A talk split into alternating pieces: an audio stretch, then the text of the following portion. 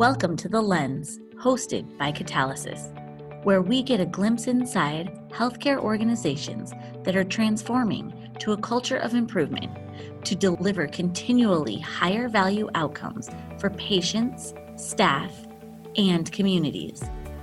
Visit createvalue.org slash the lens for more information about catalysis. Thank you for tuning in to The Lens. I'm your host, Peter Mariahazi. Today, I'm joined by Dr. John Toussaint, the Executive Chairman of the Board of Catalysis. John recently co authored an article for the Harvard Business Review with thoughts on how and why a public option for health insurance can work. Hi, John. Thank you for joining us today.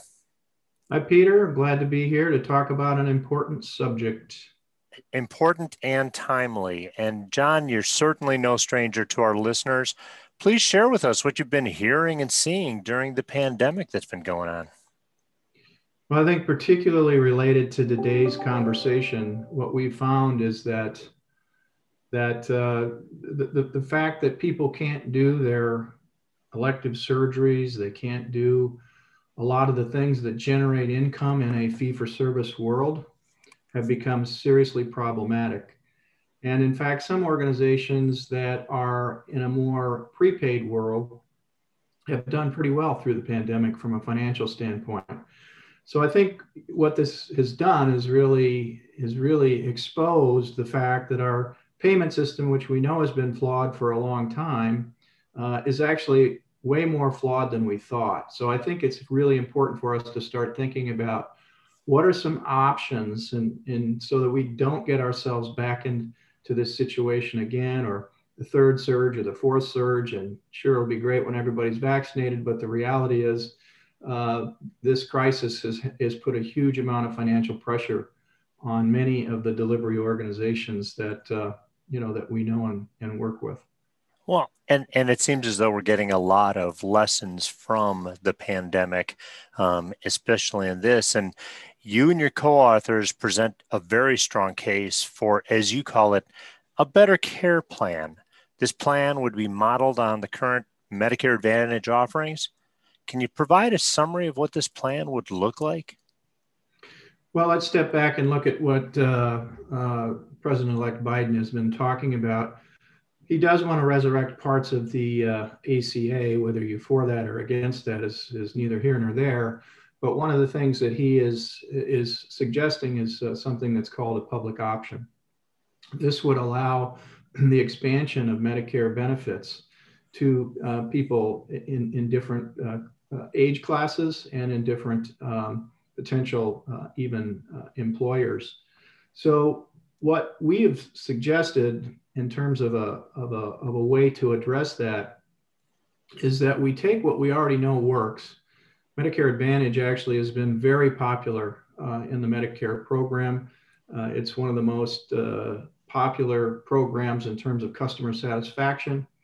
And so what we're suggesting is why don't we expand that and allow that to to to be offered or a plan, what we call a better care plan, to be offered to those under 65 uh, who who either uh, uh, want that or or uh, will actually um, be able to get that under their uh, uh, statewide system, and and also offer it to employers. So if employers don't want to go down the insurance uh, um, contracting path, this could potentially be an option for them. This is a competitive program, so the usual private insurers that you're all familiar with would be competing uh, for the um, you know for your business, so to speak, uh, under under under this under this uh, plan. So, so it really is a transitional, it, it includes both. It doesn't eliminate the private insurer at all, but it brings in those advantages. And, and as I was reviewing the article, the Better Care Plan is based on a fixed amount paid to providers for each covered patient in a capitated payment model. What are the advantages for this type of reimbursement for the providers? Well, let's let's dig into this better care plan concept a little bit more. What what we're talking about here is is um, really coverage of both inpatient and outpatient care. inpatient and outpatient care is covered similarly to how you'd be covered in a private insurance program. So the, the, the, the, plan actually is administered by private insurance companies, but the payment system is different. Let me talk about some of the advantages uh, as it relates to, to uh, what we're calling a better care plan. First of all, um, it helps the delivery system get off the addiction of fee for service. Now, many of us on this call, if we, uh, or many of us, you know, have been talking about the disadvantages of fee for service, especially as it relates to lean or organizational excellence. Many times when we take waste out of systems, when we improve systems, we actually get penalized. And I've written several papers on this. We get penalized by the existing fee for service system. So what we're talking about here is actually creating a per, per member per month payment system to delivery systems. Okay, so you would get a, a, a um, per member per month payment uh, coming from your better care plan, which uh, Medicare would be paying the better care plan. Better care plan would then be paying the uh, delivery systems. Um, this would be a prepaid, fixed, risk adjusted payment uh, to care for all the patients that were enrolled uh, in your system. And uh, this would change the incentive to be one for pay for value rather than pay for volume. We've been talking about that for years. Uh, it's time to do something about it. And so what, what now it means is that in this system, the hospital becomes a cost center and the hot and the delivery system actually is focused more on how do we keep people out of the hospital? How do we better manage their chronic diseases? Uh, one of this, uh, so that's one big advantage to uh, thinking this way or, or a system of payment that would work this way. Another big advantage is that um, if we have upfront payments, it really helps us to focus in on new care models. You know, right now, uh, if we reduce hospitalizations, we get paid less. But if we look at the Atrius example, which I give in the in the Harvard Business Review paper, what they found was in, in 75% or more of their businesses in, in risk-based uh, payments, which are, you know, prepayments. Um, so it's not fee for service. And, and what they found is that this allowed them to do things like medically home. They actually worked on a pilot in which they took care of most of their patients or, or 30% of their patients that would have otherwise been in hospitals. They, they built a system to allow them to, to care for those patients at home. They've had better quality and lower cost, about 30% lower cost than if you go to a hospital. So that's a new care model that actually was driven out of this financial incentive to look at how we can improve quality and lower cost of inpatient care. And I want to talk about one more advantage because there are many other advantages, but one of the other advantages is this allows for a predictable revenue, revenue stream for providers. So in this, you know, this topsy-turvy world we're in right now, um, you know, providers lose their outpatient surgery and they, you know, go negative on their on their uh, net income. If we have prepayments, we would have a leveling off of this crazy volume uh, thing, which which which is bad at, in the pandemic, but it's also bad in the non-pandemic. Uh, when I was CEO, I mean, we got had all these kinds of fluctuations. It was crazy. We couldn't really manage uh, that effectively. What if we had a known prepayment that we were going to get for the next three to five years. That would allow us to do all kinds of things that we could never have done before. So those are three basic advantages to the better care plan, which is really focused on better care, right? Redesigning the care so that we're uh, creating new care models, uh, getting upstream of problems so we're better uh, managing chronic disease. You know, all of this has been talked about before, but but now it, it may be the right time to actually start to uh, implement these ideas. Well, and it, it seems as though the patient satisfaction would go up as well. You talked about the in-home care, Atrius's example, that that they would be much happier as a patient with that than having to go to the hospital. Well, actually, we know for a fact that patients uh, in these Medicare Advantage plans, which would be expanded to, to some of the things I'm talking about, have a higher satisfaction. And there's reasons for that, right? So if we look at Medicare uh, Advantage beneficiaries, they have lower um, utilization rates of high cost services. That means they're not going to the hospital as much. They have better outcomes because of that. Uh, the, the, the, these, this is research data. Uh, those with chronic conditions who are what we call dual eligibles, that means Medicare and Medicaid, um, had better patient outcomes and lower costs than uh, traditional Medicare fee for service programs. Humana recently uh, published data that shows that that um, uh, the costs are about 19% less, 211,000 fewer days in the hospital per year with patients in Medicare, uh, Medicare Advantage, 10.3% fewer emergency department visits. You know why they're not going to the emergency room? Because they're getting better care. Um, and so, you know, the, the critics will say, well, you know, in this kind of a, uh, of a, you know, private insurance world that they're just cherry picking for uh, the, you know, the, the, the people that aren't sick. There's very clear evidence now that that's absolutely the opposite, that actually people in Medicare Advantage plans are sicker. So that argument doesn't hold any water. And finally, you know, um, if we look at it actually cost per patient uh, per year, the Medicare Advantage plans are about 40% less uh, cost than, than regular Medicare fee for service. So the evidence is absolutely overwhelming that if we could move to a better care plan uh, that is really focused on managing care better uh, and has the incentives right to do that, that we will not only reduce the cost, but we will improve the quality of the care delivered to the patients.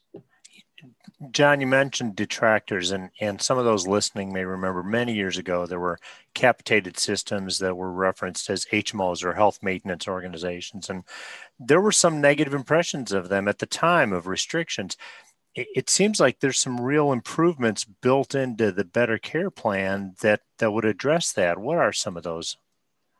Well, I, I, as I mentioned, this becomes um, better managed care. So when you get a upfront payment, uh, what happens is you start to look at the entire patient experience. For for us in the uh, in the lean or organizational excellence world, we are looking at the entire patient value stream, right? So as we look at that entire patient value stream, we're saying where are the wasteful aspects of that entire uh, patient value stream? Now we can take those components out so that we improve the patient experience. Years ago, and that and it has been many, many, many years ago, uh, the HMOs of old had no clue how to do any of that stuff. And they had no clue about how to actually pay systems to improve care. The incentives that we're talking about here now uh, really are focused on getting upstream of disease, uh, preventing disease, and managing chronic disease in a much more efficient and effective manner. And that is going to be measured by very specific quality metrics. So if you look at the Medicare Advantage plans today, um, you know, NCQA, uh, National Committee on Quality Assurance, rates these plans. And so you either get five stars or a whole lot fewer stars. And, and that's based on very specific quality measures. Now, what we're suggesting in the Better Care Plan is we had we had actually more uh, outcomes measures, in, in particular, patient-reported outcomes measures, and also outcomes, clinical outcomes measures like heart surgery, morbidity, and mortality, and, and other things, which are available today. I mean, this isn't something we have to create. So when you add those quality metrics to an incentive that actually allows people to get waste out of the system, uh, organizations that are focused on, on excellence are going to really win in this game. And of course, that's you know that's that's what we're focused on here at Catalysis is to help people understand um, how to actually uh, create excellence in everything they do. It sounds like a win-win-win. And and so you mentioned earlier that the Better Care Plan could work for employers as an option. as an alternative to more traditional health insurance benefits they may offer now. How would that kind of work? Well, our suggestion is that the employers get to decide uh, if if they are uh, sick and tired of the dramatic increases that they get every year without any better uh, quality or uh, or of care. One of the things they could do would be to opt into a risk pool. And what we're suggesting is that and we've we've done calculations on this that show that we could probably um, that they could probably have competitive private better care plans with, with you know administered by private insurance companies at probably 20% of their employee salary cost most companies today spend at least 25 to 40% of um, uh, on healthcare in terms of their employee salary costs.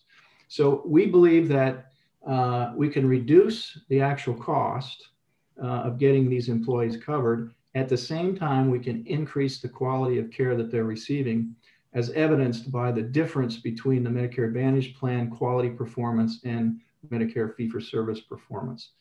And uh, the other thing is that this gets employers away from negotiating rates every year because the rates would already be um, predetermined and that the rates would be pre- predetermined by you know a commission of, of, of private sector representatives and, and government um, uh, representatives so the whole negotiation thing goes out the window and what we do then is focus on quality and patient experience as the competitive uh, differentiator amongst the um, private better care plans.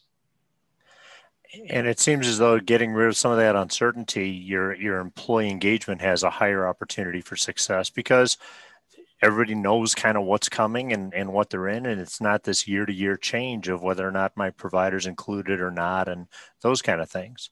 So th- thank you john. I, an interesting article and, and really looks at addressing kind of some foundational issues within our system. So do, do you have any other final thoughts you want to share with the listeners? Well i, I think it's important for people to realize that uh, you know this isn't the, conversation today around um, single payer, okay? What we're talking about here is that Medicare actually uh, pays the bill, but there are private insurance companies that compete to, to enroll people, to enroll patients. So this isn't a single payer, so to speak, because it actually involves competition uh, at the insurance level. And it is designed to get rid of or to, to uh, you know, get moved to a payment system that will incent the right behavior from a delivery system standpoint. And that means we're going to incent the improvement of quality by removing waste from processes and delivering on better patient experiences.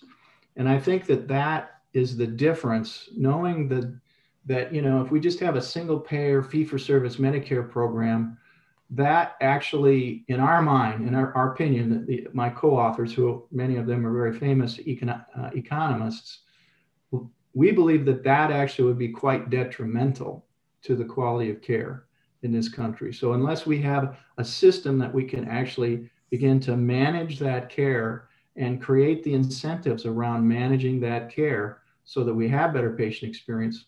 Uh, if we just throw in a whole, you know, okay, yeah, let's just go to universal single payer, that doesn't get the job done.